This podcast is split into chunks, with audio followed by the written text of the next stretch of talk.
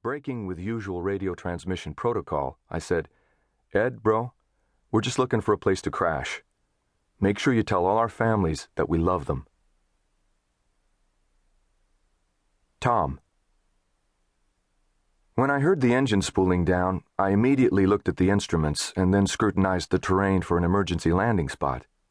I didn't see anything close to suitable, so I reached for a map.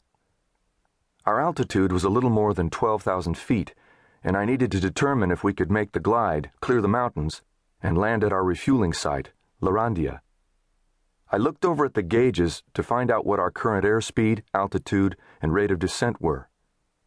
From the map, I plotted a point approximating our location and our destination. My gut had told me instantly that we were not going to make it over the ridge and into the airport. The calculations I did simply confirmed my suspicions. I see a clearing. Tommy J's voice rose in pitch just a bit. I see it too, I said. We were going down in a steep valley bordered by two ridge lines. Just above the one to the north was a clearing less than the size of a football field. I'm not a spiritual or religious person, but when I calculated the odds of there being any patch of ground that was clear of trees on the thickly forested slopes of the Cordillera Mountains, I'd say it was pretty damn close to a miracle. The spot was no bigger than a postage stamp, but it was our only option. Put it this way if we were falling down a deep well, that clearing was like finding a tiny ledge just a few inches above bottom.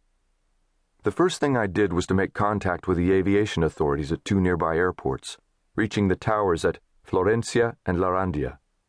Between calls, I remembered a brief conversation Keith and Mark had had about today being February 13.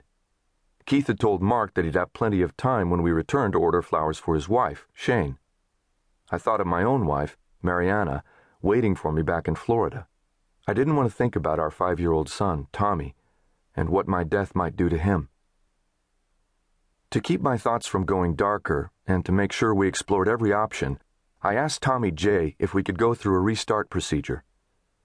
I'd held off raising the question until things calmed down a bit. Tommy J agreed it was worth a shot. I reset the fuel control, power, and prop levers, reduced the electrics, checked the engine temperature, and then tried a restart. As the revolutions climbed, I introduced fuel, but the engine stopped winding up. Tommy J did a flawless job of bringing us down and having us just clear the tops of the trees.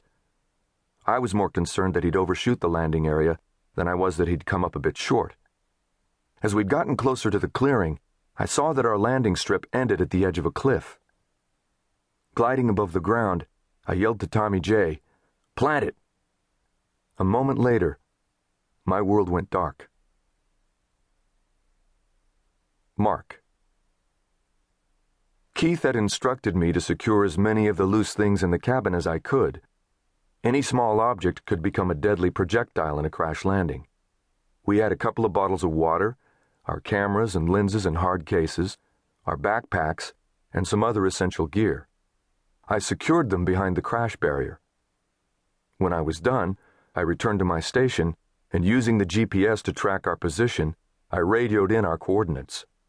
Keith checked to make sure that I was strapped in, and then he did the same for Sergeant Cruz. We are no longer maneuvering. We are searching for a flat spot to crash land in, I radioed back to Ed Trinidad. I could feel the plane banking, what seemed to me to be steeply to the left. We were obviously making a turn, and I felt my guts shifting a bit. I recognized that we were lining up for an approach and took a few deep breaths. A few seconds after we came out of that first turn, the stall warning sounded. We immediately went into a right hand turn, a less drastic maneuver, and I shut my eyes and said a quick prayer. I asked Jesus to forgive me for my sins, made a quick promise to reform, and asked that he protect my wife, my kids, and my family. My list was suddenly cut off. We're going in, I heard someone yell. I braced myself. When I felt first contact, I opened my eyes. In the back of the cabin, we could see out a row of windows. I saw slashes of sunlight and dark vegetation for a few seconds, heard the scream of tearing metal, and felt a ferocious thunk, followed by a second, even more violent impact, which must